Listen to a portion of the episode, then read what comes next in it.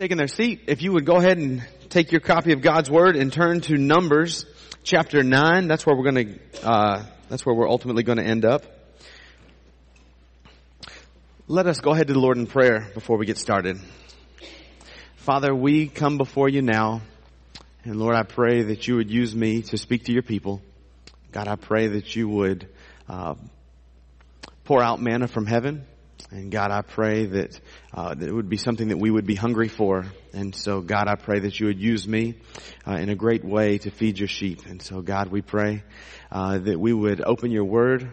I pray that we would behold mighty things. And God, I pray that uh, we would hear them with a soft heart, a moldable heart. And Lord, I pray that uh, the things that we need to change about us, that we would change. And Lord, the things that uh, that we're doing well. I pray that we would be encouraged and we would continue to run this race set before us. So God, I pray now that you would uh, speak and I pray that we would listen and be obedient. And we ask these things in Christ's name. Amen. Well, we're in the book of Numbers. Uh, I told you guys before that if you were to do a, a Google search for sermons from the book of Numbers, which I've done, you would come up wanting. There aren't very many of them. Most of them camp out right in the section of Numbers where Balaam the talking donkey speaks. And so most of your sermons are somewhere in there and we are just going to mention Balaam in passing. And if you have any questions about him, Wednesday night will be your night to come and we'll talk more about Balaam. But I got asked to speak one day, uh, on a Sunday morning to a church on Baptist Men's Day. And I stood in the pulpit and I said I was going to preach to you guys out of the book of Numbers because I had been studying it. And this was, this was three, four, maybe five years ago. And the whole congregation erupted into laughter. And I was like, what? I'm serious. And they were like, they just, they didn't understand how any pastor could preach out of the book of Numbers. But I think that what you're going to find is that once we go through the book of Numbers, you are going to realize that it fits perfectly with what we've been studying. The book of Numbers is just one more way to go God in the midst of the story that we've been following. So if you, if you're not sure what we're doing here, uh, uh, there's a handful of new people here. We started in the book of Genesis chapter 1 verse 1 and we have been walking through over the last few weeks, uh, through the scriptures and it just so happens that we're in the book of Numbers and I couldn't bring myself to preach through the book of Numbers on Easter. I just felt like that would be doing you a disservice. And so we took a, we took about a three week pause and now we're getting back into the story. So we don't have time to do a huge review, but if there's anything that, um, that you wish you would have known before we get to the book of Numbers, all of our sermon series is, is on the internet on our church website. And so you can do all of your catching up on the website. We're just not going to be able to a bunch. But we'll start in the book of Genesis, and I want you to remember that God is the creator of all things. Uh, God made every single thing that was and has ever been. And so then we walk through the story of creation and we realize that the heavens and the earth, every single thing, and then on day six, God creates man and woman. And man and woman are given three distinct purposes. They are to worship and obey, to be fruitful and multiply, and don't eat from the tree of the knowledge of good and evil. You get around to Genesis chapter 3 and you realize that man has crashed and burned. He has failed in his purposes and now the only purpose left for him to do is to uh, worship and obey. You get to Genesis chapter 4 and you find out through Cain and Abel what worship and obedience looks like. Remember the whole point of Genesis chapter 4 is so that you see as a Christian what worship and obedience is not. Abel gives us a a offering out of faith and obedience, and Cain gives one simply out of obedience. Abel's gift is accepted, and Cain's gift is rejected because it wasn't given out of a heart of faith. And the book of Hebrews says, without faith, it is impossible to please God. And so there's no amount of good that any individual can do to, to be pleasing to God separated from faith. You've got to have the two in order for it to be acceptable. Well, you keep cruising through the book of Genesis. You get to Genesis chapter 6. You got the story of the flood. You see how abominable sin is. Sin has just grown and grown and grown. And now it's out of control and God just destroys everything and he hits the reset button with Noah. Over on to Genesis chapter 11, the Tower of Babel. Uh, he starts over with with um, Noah, and before you know it, you know that man's purpose is to worship and obey. By the time you get to Genesis chapter 11, the, the men are building towers or they're building a giant tower to make a name for themselves instead of making a name for God. Until you realize this thing is not going in a good direction. God comes down, He, He confuses all of the languages, and then in Genesis chapter 12, God chooses a guy named Abraham. And he says, Abraham, through you, I'm going to draw the nations of the world back to myself. And so from Genesis chapter 12 up to the book of Numbers, God is in the process of drawing all the people back to himself. And if you remember, there's three things that God has said that I'm going to give to Abraham in order to accomplish this purpose. And they were land, seed, and a blessing. Following me? the book of Numbers and the book of Joshua is all going to be about getting the people into the land and the land is going to be the stage which God uses to draw all the nations to himself. That land ultimately we're going to call Israel. And so, uh, You've got the story of Abraham, Isaac, and Jacob. They get more and more sinful as time goes on. And so what God does is He takes this group of about 70 individuals, He puts them in Egypt in slavery so that when He's ready to use them, they're able to they're usable. They're not so riddled with sin that God can't use them. But now they're usable. God delivers them from slavery in the book of Exodus. And they are on to the promised land. But first, God wants to dwell among them. So they take a pit stop. They, they stop for gas and they build a $38 million tent for God to dwell in. And the book of Leviticus gives instructions on how you're supposed to use a $38 million tent because they're not readily available, in case you're wondering. And so now God is dwelling among them and the book of Numbers in its original form was originally called In the Desert, or In the Wilderness rather. And so that's the name of this book. And so the book of Numbers isn't just about numbers, but it's about their time spent in the wilderness. And so we pick up in Numbers chapter 1, you stay in 9, but I'm going to jump back to 1, and you'll find in Numbers chapter 1, appropriately, there's numbers involved. And if you know anything about me thus far, me and numbers don't get along. Right? That's why it's important when you elect deacons, you elect deacons that are good with numbers because your pastor's not. You following me? That's why at the budget meeting, I don't man the calculator. Someone else does. You guys loosen up. It's been a great few weeks. You're, you're all alive from the storm. Your yards, for the most part, are all cleaned up. And now it's the town's problem to get the trash where it's supposed to go. Alright? So let's, let's endure this. So, we start out with a, with a numbering of the people. And this is going to make sense a little bit later. If you noticed, if you read through the book of Numbers, which I hope you did, God numbers the people how many times? Twice. There's two numberings of the people. You have God in the beginning. He numbers all of the people who came out of Egypt. Now there's something that you need to remember about these people. This first generation that gets numbered witnessed the ten plagues. As they they kept the Passover. The angel of death came, didn't take any of their firstborns that were in their houses, but everyone else's firstborn died. This is the same group of people that marched out of Egypt plundering the Egyptians when they left. They didn't just get freed from Egypt, but they left wearing all of the Egyptians' gold and fine jewels and all of these other things. And so it's a group of, it's a ragtag group of folks who leave slavery without a fight and they they take all of their cap, the people that had them captive, all of their nice things. And so now they're out in the desert and the Pharaoh decides, you know, that was a bad idea turning the slaves free. I need to pursue them and get them back. And so Pharaoh chases them and what does God do? They get back in between Pharaoh's army and the Red Sea and Moses parts the Red Sea. Now this is two million people who have been freed from slavery. Two million people have to cross the Red Sea. And so this isn't just a narrow little walkway that two million people follow. It has to be a wide chasm that two million people can march across if it's going to take anything less than a week to get them across. You with me?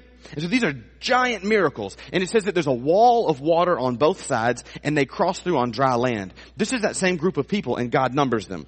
And so they, they're given a few instructions by God uh, Numbers chapter 2 says that in the verse 34, you stay in 9, it says, Thus the sons of Israel did according to all the Lord commanded Moses. So they camped by their standards and they set out. Everyone by his family according to his father's household. And so what you see is that this people, so far, they're obeying now that they're in the wilderness. So far, they just built a tabernacle and now Moses had told them how to arrange themselves, how to camp, how to march, and they're doing it. But remember, this is the same group of people that as soon as Moses was gone, what were they doing?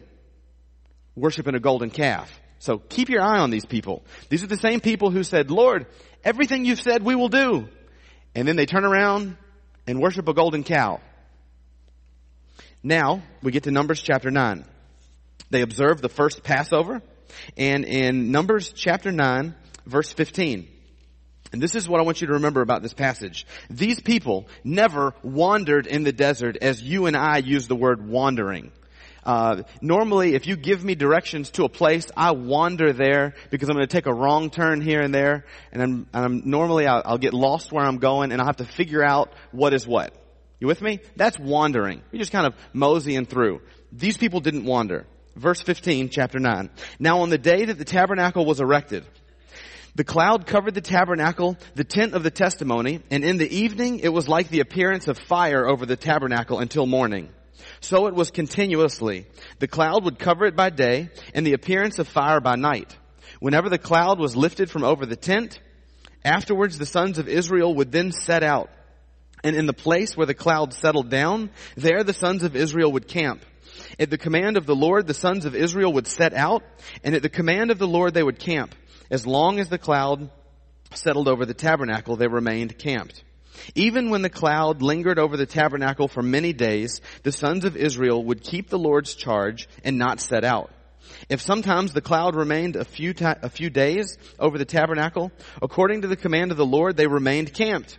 Then, according to the command of the Lord, they set out. So this isn't wandering. This is the Lord commanding them. If sometimes the cloud remained from evening until morning, when the cloud was lifted in the morning, they would move out, or if it remained in the daytime and at night, whenever the cloud was lifted, they would set out. Whether it was two days or a month or a year that the cloud lingered over the tabernacle, settling above it, the sons of Israel remained camped and did not set out.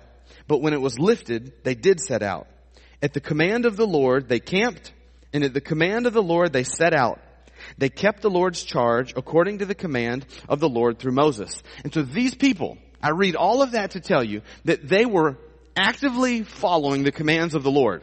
You are not wandering if if you give me directions to your house, I'm going to wander there following your directions because a lot of times the way you give directions and the way I give directions are completely different. Listen, I will give somebody perfect directions to my house. And they will call my house lost and ask to speak to my wife.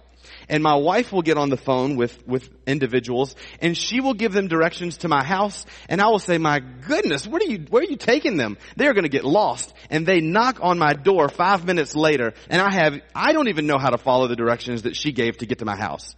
All that to say, I'm bad at giving directions. But if you said, listen, Bobby, there's a pillar of fire outside the sanctuary. Follow the pillar of fire and you will be at my house. Done. Got it.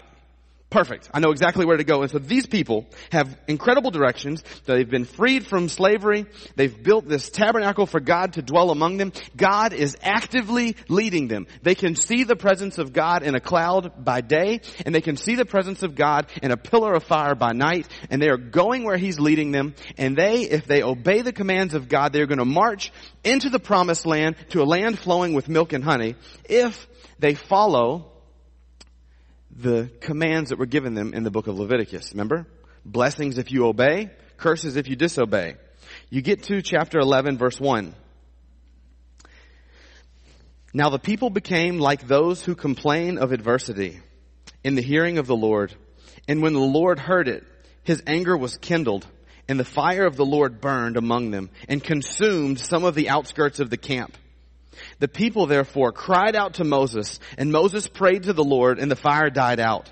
So the name of that place was called Taberah because the fire of the Lord burned among them. All I could think about when I was reviewing this morning was Johnny Cash's Burning Ring of Fire song. I imagine two million people camped out in a circle, camped out, they're all around the tabernacle, and they start murmuring and complaining.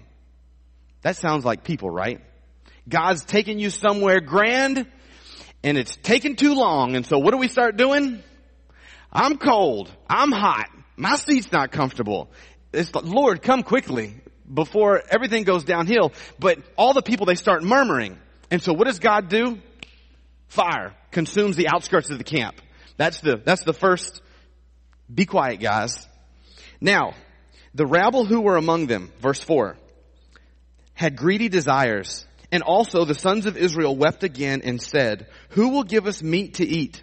We remember the fish which we used to eat free in Egypt, the cucumbers and the melons and the leeks and the onions and the garlic. But now our appetite is gone. There is nothing at all to look at except this manna. Get this picture. The people have been freed from slavery. They are walking through the wilderness. Sinai, wilderness, sand, no water, and honey buns are falling from the sky every morning. And the people are like, oh, but we used to eat fish. We used to eat melons. While the hostess truck is, has just backed up to them and every morning it feeds them. And the people are grumbling and complaining. God is marching them to the promised land, but they won't stop complaining. There's nothing to eat but this manna. Verse 10. Now Moses heard the people weeping throughout their families. Skinny people. What can you do with them? Just incontent with whatever you give them. Now Moses heard the people weeping throughout their families, each man at the doorway of his tent, and the anger of the Lord was kindled greatly, and Moses was displeased. So Moses said to the Lord, why have you been so hard on your servant, talking about himself, and why have I not found favor in your sight, that you have laid the burden of all this people on me? And so Moses cries out to the Lord and says, listen, what have I done? Why have I not found favor in your sight? These two million people are complaining to me. Can you imagine two million grumbling and complaining folks? I can't. Was it I, he says in verse 12, that conceived all these people? Was it I who brought them forth that you should say to me, carry them in your bosom as a nurse carries a nursing infant to the land which you swore to their forefathers? Where am I to get meat to give all these people? For they weep before me saying, give us meat that we may eat. I alone am not able to carry all this people because it is too burdensome for me. So if you are going to deal thus with me, please kill me at once if I have found favor in your sight and do not let me see my wretchedness. Listen to this. If you have ever been in Christian leadership, you understand this principle. He has. See? The people in Christian leadership are chuckling because they understand. You can take a group of people who have been in bondage to sin and slavery and all sorts of other things, and you can march them to the promised land that group complains and, and murmurs and grumbles along the way, it is easy to be just like Moses. Moses, listen, single-handedly with God's help delivers the people to, to ten plagues and he's taking two million people to a land flowing with milk and honey. I mean, talk about a leadership seminar this guy could put on. He is the go-to guy for leadership. But all of the grumbling and complaining wears him down. How do we complain in the South? I'm just kidding. No, you ain't kidding. You're serious. Why? Because the funniest jokes are true. Think of all the jokes you've heard. There's an ounce of truth to every single one of them. And so I don't think, now listen very carefully, you're going to learn in Numbers that there's actually 11 commandments in scripture. The 11th commandment is thou shalt not misquote the preacher. Okay? You guys, you guys do a really good job I have seen you succeed at a, at a lot of things that we have done, a lot of really good things. But we probably have pockets, small pockets of mumbling and murmuring. And if we are going to excel as a church, if we are going to cruise on to the promised land, we've got to be a people who put an end to murmuring and complaining. Because just like Paul says in the book of Philippians, do all things without grumbling and complaining, it's a necessity to go where God is taking you without grumbling and complaining. Now check this out. Sometimes you need to complain about something. Sometimes your complaint is legitimate. But how is the right way? What is the right way to complain? You go directly to the person that you have the problem with and you talk to them. You don't go to your Sunday school class and hope that one of them goes to the right person. You don't go to all of the deacons and complain to all the deacons and hope that they go to the right person. The right way to complain, because there are some things that, that would be good to complain about. You go to the person involved and you settle it mano a mano. And then it's taken care of. And you're not complaining, you're just simply sharing a concern. With me?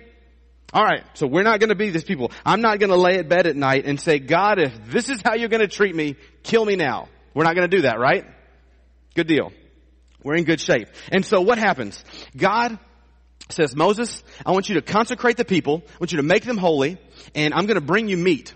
This sounds a lot like the feeding of the 5,000 if you haven't thought about that. Because Moses says, Lord, if we were to take years worth of wages, where could we buy enough meat for all of these people? And God says, is my arm shortened? Do you really think that I'm not going to be able to do this? And so it says that a, wind comes off the sea and quail two miles around the whole camp, excuse me, two kilometers around the whole camp. Quail are flying three feet off the ground. I had a friend who got uh, bats in his attic. And I don't know what you do if you don't want to call the exterminator when you get bats in your attic. He went at it the best way I felt like. He got his daughter's catcher's mask, put it on, and he got his daughter's tennis racket, and he goes in the attic. And he starts swinging away at bats. And so this is the picture that you get. There are quail flying three feet off the ground, three kilometers around the camp. And it says that everybody went out and collected quail. And so you're swinging whatever you can swing at quail, I imagine. And it says that the person who collected the least amount of quail collected 60 bushels of quail. 60 bushels of quail is what the, the family that collected the least got. And it says that the Lord was so mad at them that before it even got in their teeth, he took out a bunch of them because of their murmuring and complaining. You see, murmuring and complaining is way up on the list of things that God cannot stand. You ever been with somebody that murmurs and complains all the time? You ever been in company with someone who just nothing ever goes right? It's like, come on, loosen up. You're alive. It's okay. Everything's gonna be alright. But anyways, that's way up there on the, the, the things that God just can't stand. And so you've, God has numbered the people. And after he numbers the people, there's murmuring, there's complaining all throughout the book of Numbers. Even Aaron and Miriam, you find in chapter 12 are complaining. Chapter 13, we get to Kadesh Barnea. So we've gotten to the edge of the promised land and Moses picks 12 spies, one from every tribe of Israel, and he's going to send the spies into the land to scout out the land. And you guys know the story. They go into the land and they come back and 10 of the spies say, nope, the people are big. We're not going in there. But Joshua and Caleb say, no, the Lord is able to deliver us. The land is so good that they cut down a, a, a cluster of grapes and it's so big that they have to carry it on a pole between two people. Can you imagine if your grapevines behind your house were producing grapes so good that one cluster of grapes you have to carry between two people?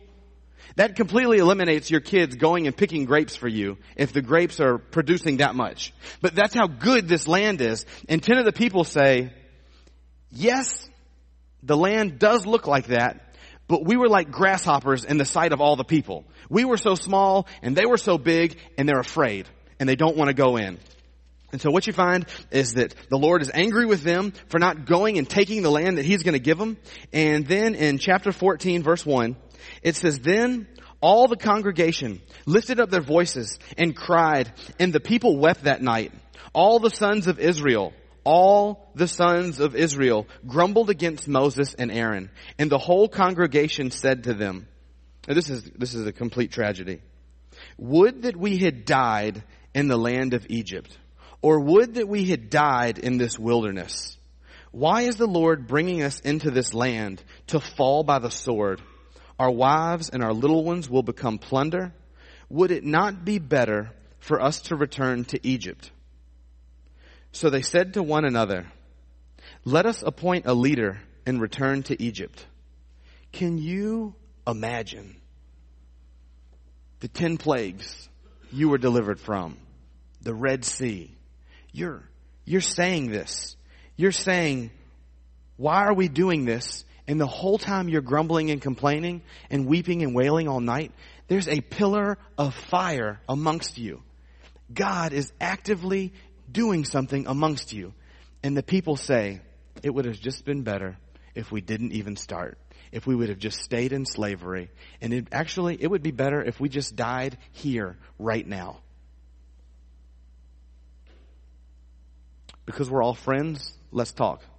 There are a lot of churches a lot of churches in the Bible Belt where people dug their feet in and they said, we'll go this far and no farther.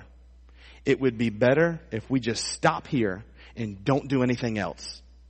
I, I hope that, that the things I've been saying have not been condemning because I love you guys to death and I think that we have great things in store for what's going on. But I feel this is, I'm, I'm not a prophet, uh, I'm not speaking of, a vision to you, but let me just tell you what I think as, as the leader of our church.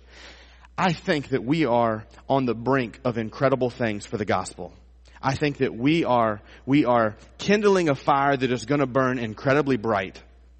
And I hope and I pray that we are not a people who say, let's just stop here and go no further. My prayer for us is that we would be a people who readily throw ourselves out there and we live by faith, not by sight. I pray that that's who we'll be. You following me?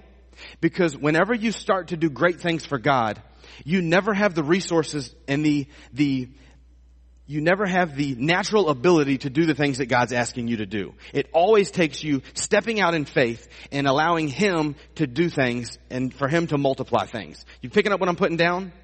What that means is that there's going to come a time, probably in the near future, where uh, the deacons and myself, the leadership of the church, is going to say, "Listen, this is where we feel like God is taking us. We need you to trust us, and we need to step out in faith." And I think that's the direction that we're heading. Do I know what direction that is? Have no idea. But I serve a God who can be a pillar of fire at night and a cloud by day. And he never leaves his people hanging. He always gives clear cut guidelines and he gives good direction to people who are willing to listen. And so I pray that we would be a people who have our hearts inclined towards God and will listen to where he's going to send us. And I pray that those of you that aren't in leadership positions would be people who are not grumblers and complainings, but that you would be encouraging to the leadership of the church and that you would be willing to help in whatever way is necessary. Amen? Sound like good? Sound good to you? These people, by the way, would not have died in, in captivity had they have done that. But there are tons, tons of churches that are dying because they've just put their feet in and on the altar of, we've never done it that way, and on the altar of, mm, never seen that before, they have died. Instead of following a pillar of fire by night and cloud by day. But, so far so good, we are rocking and rolling, just so you know. No complaints so far. So, they want to appoint a leader to take them back. And in verse 22 of chapter 14, it says, surely all the men who have seen my glory and my signs which I performed in Egypt and in the wilderness, yet have put me to the test these ten times and have not listened to my voice, shall by no means see the land which I swore to their forefathers, nor shall any of those who spurned me see it. But my servant Caleb, because he had a different spirit and has followed me fully, I will bring into the land which he entered, and his descendants shall take possession of it. The Lord spoke to Moses, verse 26, and said, How long shall I bear with this evil congregation who are grumbling against me? I have heard the complaints of the sons of Israel which they are making against me. Say to them, as I live, says the Lord, just as you have spoken in my hearing, so will I surely do to you. Your corpses shall fall in this wilderness, even all your numbered men, according to your complete number from 20 years old and upward, who have grumbled against me. Surely you will not come into the land which I swore to settle you, except Caleb and Joshua. Verse 31, your children, however, whom you said would become prey, I will bring them in, and they shall know the land which you have rejected. But as for you, your corpses shall fall in this wilderness. Your sons shall be shepherds for forty years in the wilderness, and they shall suffer for your unfaithfulness until your corpses lie in the wilderness. And so they were not wandering for 40 years in the desert. What were they doing for 40 years in the desert? God was actively killing them because they were unfaithful and they weren't going to do the things that he did because I, I, wasn't planning on bringing up some of the stuff I brought up earlier, but listen to this. Some churches plateau. You ever seen a church that kind of grows and then it plateaus and it doesn't go anywhere? And sometimes it stays 40, 50 years and doesn't go anywhere. And then it either begins to decline or then it begins to go up again. Do you know what happens during that plateau time sometimes? God, God gets rid of people and I mean this in the nicest way possible. Sometimes God will wait till people A, either die or B, either leave the church until he begins to go again. Because God is a God who moves forward with the right group of people in place. And some places cannot move forward as long as certain people are, are stopping the work of God. sometimes there are grumblers and complainers that God just says, you know what? Church, I just want you to wait right there until those people are gone and then we're going to move forward. Now, you, you might be thinking now, he's just young and dumb. You ask any old and wise man and he will, he will put his money right with what I just said. It's a fact. Guaranteed. It's just not something that gets talked about a lot because it's not popular. You don't stand at somebody's funeral and say, all right, let's go. It's time to go. That person's gone off to the promised land. That's not what you say. Listen, all the people 20 years and under are going to go into the promised land. What do you think those kids did when they got together in their tree forts? There's only one neighborhood of old people left. Then we're going to the promised land as soon. Listen, there's only 20 of them left. I just counted them. 20 more grumblers and we're off to the promised land. That's what happened here. For 40 years, they stayed in the wilderness until all of the grumblers and complainers God took out, and then He went in with a new generation. Now, just so that you believe, we're going to finish. You keep going, and you go on to, there's more things that happen. There's some really neat things that happen. We're going to get to them on Wednesday about uh, the rock and, and Moses bringing water out of the rock. But you get on to verse, excuse me, chapter 25, and there's this really interesting story that may not make a lot of sense. I'm going to sum it up for you for the sake of time. Israel gets to a place, uh, and the numbers of the people are whittling down. There's not a whole lot of the grumblers and complainers left. There's only about 26,000 or so left. Now, 26,000 is not a lot if you started out with about 2 million. So there's about 26,000 left, and then it says here, chapter 25 verse 1. While Israel, Israel remained at Shittim, the people began to play the harlot with the daughters of Moab. For they invited the people to the sacrifices of their gods, and the people ate and bowed down to their gods. Good thing or bad thing? If you've read the book of Leviticus, you know where this is going. Nowhere fast. So Israel, verse 3, joined themselves to Baal of Peor, and the Lord was angry against Israel. The Lord said to Moses, now just so you know, some of your scriptures are going to say that they began to lay with the women. Uh, whenever you worshiped this God of Peor, it was a sexual thing. Uh, that's that's one of the ways that you're going to worship this God. And so there's a lot of uh, sexual immorality going on amongst the people, and this has kindled the Lord's anger. Verse four: Take the, the Lord said to Moses, "Take all the leaders of the people and execute them in broad daylight before the Lord." We're not going to do that, by the way. That's not on our. That's not where God's leading us. Okay. Take all the people, execute them in broad daylight before the Lord, so that the fierce anger of the Lord may turn away from Israel. So Moses said to the judges of Israel, each of you slay his men who have joined themselves to Baal of Peor. Then behold, one of the sons of Israel came and brought to his relatives a Midianite woman in the sight of Moses, in the sight of all the congregation of the sons of Israel while they were weeping at the doorway to the tent of Midian, meeting. So here's the story. All the people are, or a lot of the people are weeping at the tent of meeting because of the sin that's been going on. And behind them, a man brings a woman into his family. And they're going to worship Baal of Peor with this woman. And this is all sexually oriented. And then it says, then behold, verse 7, when Phineas, the son of Eleazar, the son of Aaron, the priest, saw it, he arose from the midst of the congregation and took his spear in his hand, and he went after the man of Israel into the tent, and pierced both of them through, the man of Israel and the woman, through the body. So the plague on the sons of Israel was checked. Those who died by the plague were 24,000. And so this is what happens. The people get numbered in the beginning of the book of Numbers. And so the census is taken and they're just sinful and sinful and sinful. They're doing some of the right things, but their heart is completely far from God and that's shown by their grumbling and complaining. Now they're worshiping false gods and now the, the, congregation, some of them are repentant and they're weeping. And meanwhile, this other man grabs this Midianite woman and he's going to worship in the tent. And so Phineas grabs a spear and he follows the man into the tent. And this, this is don't be a visual thinker, but they are actively involved in a sexual deed, and so the, the Phineas takes a spear and he stabs it through both of them. And that graphic picture is like an exclamation point because God uses that, that spear being slammed down and he kills 26,000 of them in a plague. And what happens next? Chapter 26. He counts the people again. Why does God count the people twice? because there's two different generations there's a wicked and unbelieving generation and God kills all of them in the wilderness. And then there's another generation, their kids, who are characterized by obeying the commandments of God and worshiping. Who does that sound like? Because there's two things that God wants you to get out of the book of Numbers. There's a lot more, but there's two that we're going to talk about now. Remember Cain and Abel? Remember Cain who says the right things and he does the right thing, but he has a heart that's wicked and he doesn't have a heart of faith and it's rejected? That's the people in Israel. That's the, excuse me, that's the people in the wilderness.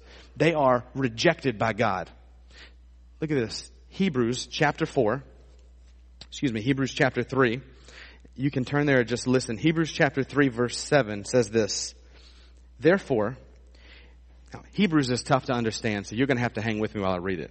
Therefore, just as the Holy Spirit says, Today if you hear His voice, do not harden your hearts as when they provoked me, as in the day of trial in the wilderness, where your fathers tried me by testing me and saw my works for 40 years. Therefore I was angry with this generation and said, they always go astray in their heart and they do not know my ways.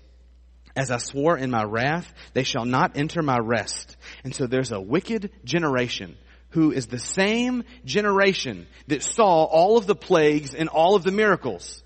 That generation who walked through the Red Sea on dry land was a wicked and perverse generation even though they did all sorts of mighty things. You following me? It's possible to grow up in the church and be in church your whole life and be wicked and abominable and everybody think you're okay, but in God's eyes you're not. The book of Numbers should scare the person who grew up in church to death because it should get you to reflect. So he says, they shall not enter my rest. Take care, brethren, verse 12 that there are not, that there not be any one of you with an unbelieving heart that falls away from the living God, but encourage one another day after day, as long as it is still called today, so that none of you will be hardened by the deceitfulness of sin. For we have become partakers of Christ if we hold fast the beginning of our assurance firm to the end. While it is said, today if you hear his voice, do not harden your hearts as when they provoked me. For who provoked him when they had heard? Indeed, listen to this. Did not all those who came out of Egypt led by Moses? And with whom was he angry for forty years? Was it not those who sinned, whose bodies fell in the wilderness? And to whom did he swear that they should not enter his rest, but to those who were disobedient? Listen, two million people died in the wilderness and did not enter the promised land. Don't you think for a second that they made it to heaven if they didn't inherit the promised land? Two million people died because of disobedience. The same people who witnessed the plagues, the same people who walked through the Red Sea, the same people who obeyed perfectly and built the tabernacle those same people died in the wilderness because of disobedience. And listen to this, verse 19. So we see that they were not able to enter because of unbelief. You see, their disobedience was a spotlight that shone on their unbelief. Because people who believe don't disobey. You go back and read through Leviticus, and I dare you find one place where there's a sacrifice that you're supposed to offer for a sin that you knew you were doing. The only sacrifices you find in Leviticus are for sins that you did by accident. There is no sacrifice in Leviticus for somebody who sets out to do something ugly. They do it and they do not get forgiveness in the book of Leviticus. You won't find it. You live with that in the book of Leviticus. Because why? Because God's people don't deliberately sin. And so this is perfect time for the Christian to examine their life and say, am I living a life of obedience or am I living a life of disobedience, which is only meaning that I probably don't have faith in the first place, which is a dangerous place to be. Brothers and sisters, faith, excuse me, the finished work of Jesus Christ is available for anyone by faith. Anyone who will repent of their sins and put their faith in the risen Lord can be saved. But the danger is for people who grow up in church I was one of those people and said the right things and did the right things. But in their heart, they were not close to the Lord. When we do things as a church, when we do outreach, when we do missions projects, when we feed the hungry, when we do all of these other things that we're doing, where's your heart? Is your heart grumbling and complaining? Or is your heart supportive and eager to jump on board? Listen, we're going to do a lot of different things as a church, and, and they, some of them may not be your thing. Uh, I have a heart for people who are disabled. I do. But I find it difficult for myself to, to work with people that have some sorts of, of disabilities. I'm just being completely raw and honest with you. But for those of you who that is your ministry, I support you 110%. We are all good at different things. But my heart is excited for you when you serve that group of people. You with me? Where is your heart in the ministry projects that we're doing? Is it complaining? Is it grumbling? Or is it eager to jump in and help and support? That's your litmus test. Are you like the people that die in the wilderness? Or are you like the people who go and inherit the promised land? Good question, right? Second thing out of the book of Numbers, and this is what we're going to have in closing. First, go the way of Cain. No, don't do that. Don't go the way of Cain. Go the way of Abel. Don't go the way of Cain the book of Jude is going to say, beware of going the way of Cain. And you know, that's easy to do because sin is so easy to fall into. But anyways, the second point is that there's a difference between stated belief and action. You listening to me? There's a difference between stated belief and action. Lord, everything you've said, we will do. Ah, I hate God's provision. All this manna, it's driving me crazy. I'm so tired of eating manna. Does that sound like a people who everything you've said we will do? Mm-mm, it doesn't. You see in the book of Numbers all of their grumbling and complaining. Um, that song we just sang, great song. Take my life and let it be consecrated, Lord, to thee. Take my feet, let them be beautiful, something, something for thee. Some sort of poetry that sounds good. Is that you? Do you really want to be consecrated for the Lord? Are you really interested in boiling your life down, getting rid of the sin, and being whatever the Lord wants you to be? Or do you like where you are and you've put your feet in and you've said, here I stay and I'm not going any farther? Whenever you as a Christian get to a point in your life and you say, mm, I'm stopping here, you are out on a shaky limb, brother. You are out on a very shaky limb. Because people who are true followers of Christ follow wherever He wants them to go, and they get rid of whatever He asks them to get rid of, and they embrace the things that He wants them to do. And so the book of Numbers is a wake up call for the church. Business is not going on as usual. There are two groups of people. There's a group of people, this is in all churches, who die in the wilderness their stated belief is not backed up by their actions. And then there's a group of people who are the true people of God who go on to do great things for God. You see, there's this principle in scripture where God, you ever, you ever use flour? You ever use flour for baking? I don't bake, and so I'm out on a shaky limb with this illustration. But you don't want to use flour that's all clumped up. So you put the flour from the bag into this thing, and you shake it out, and then you use the flour that, that comes through the sifter. God does the same things with His people. He did it with Noah he sifted. He put Noah and his family in a boat and he killed everybody else. God's in the wilderness and he takes two million people and he sifts them out and he takes the good and he uses them and he throws the other ones out. He's going to do it again around 600 BC when the, the Babylonians come into Israel. You'll see that he sifts his people out and he uses the remnant that's left over. And you'll see that that's a theme that's used all throughout scripture that God does most of his work with the remnant that's left over. And so as a church, I pray that we would be a people who go where God leads us. We don't grumble and complain along the way, but we are a consecrated people who are eager to do the Lord's work with joyful hearts, being generous and grateful for everything that he does for us. Amen? Let's go to the Lord in prayer. Father, thank you for your word. Thank you for this book of Numbers. Lord, we thank you that you love us enough to give us an illustration of where we should be and where we should not be. Lord, I pray that we would never be the sort of people that grumble and complain along the way, but God, I pray that we would be a people who go where you say go and we stop where you say stop. And God, I pray that we are always eager to rid our lives of sin and run the race that you've set before us. And so God, I pray that you would use us in a mighty way. And Lord, I pray that if there's anyone here who may be under conviction because of a uh, grumbling, complaining heart, God, I pray for them that you would strengthen them, that you would equip them, and that your Holy Spirit would begin to show them how to walk in the way of life. And God, if there's anyone here who doesn't know you, who has never put their faith in Jesus Christ as our Lord and Savior, Lord, I pray that today would be the day that they would do business with you and that you would forgive them of their sins and take them into the promised land. And we ask these things in Christ's name. Amen. If you would stand for a hymn of invitation, just for one moment. The yeses have it unanimously, so our nominating committee is going to get to work here soon, and they're going to volunteer you for all sorts of good things, right? We're not going to grumble and complain, huh? you got the green light, Jonathan. They'll do anything you say. They've said it. Uh, here we go. A couple of quick announcements. Congratulations, Carolyn and Mike Dale on your grandbaby. Red and Janet, if you're here, congratulations on your great grandbaby.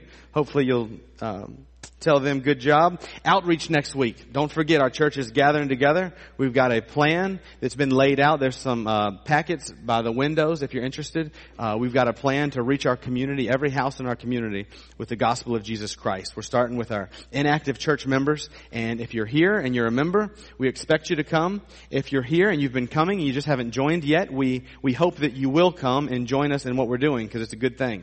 Last but not least, uh, there are some flyers as you go out the door. Uh, they're not in color, but they look the same as this. Uh, there's a ministry opportunity with Windsor Elementary School to help uh, proctoring some of their end of year tests. Uh, the reason I tell you so soon is because there's a brief training that you have to go to, mainly so you can fill out paperwork and um, uh, ask any questions. Should be very brief, but you've got to, to let them know soon. So you let me know, and I'll pass your name on to the elementary school um, administration so we can um, let them know how many people are going to come and help with the testing. This is a really neat way to be involved in our community. It means a lot to the teachers. Listen, I I don't know what we pay our elementary school teachers, but whatever it is, it is not enough. It is uh, it is a wild goat rope sometimes in the school, and they need uh, they need us to come and help them during testing. The, listen, the way they they have to do testing uh, is tough on the kids, and so they really do need all the help they can get. So uh, some of you that maybe are, are off uh, maybe you've got some time off you want to take and serve. Maybe you um, you're not working and you want to help. Uh, you, but you're needed here at Windsor Elementary. Let's go to the Lord in prayer, and we'll close. Dr. Tarkington, would you close us in prayer?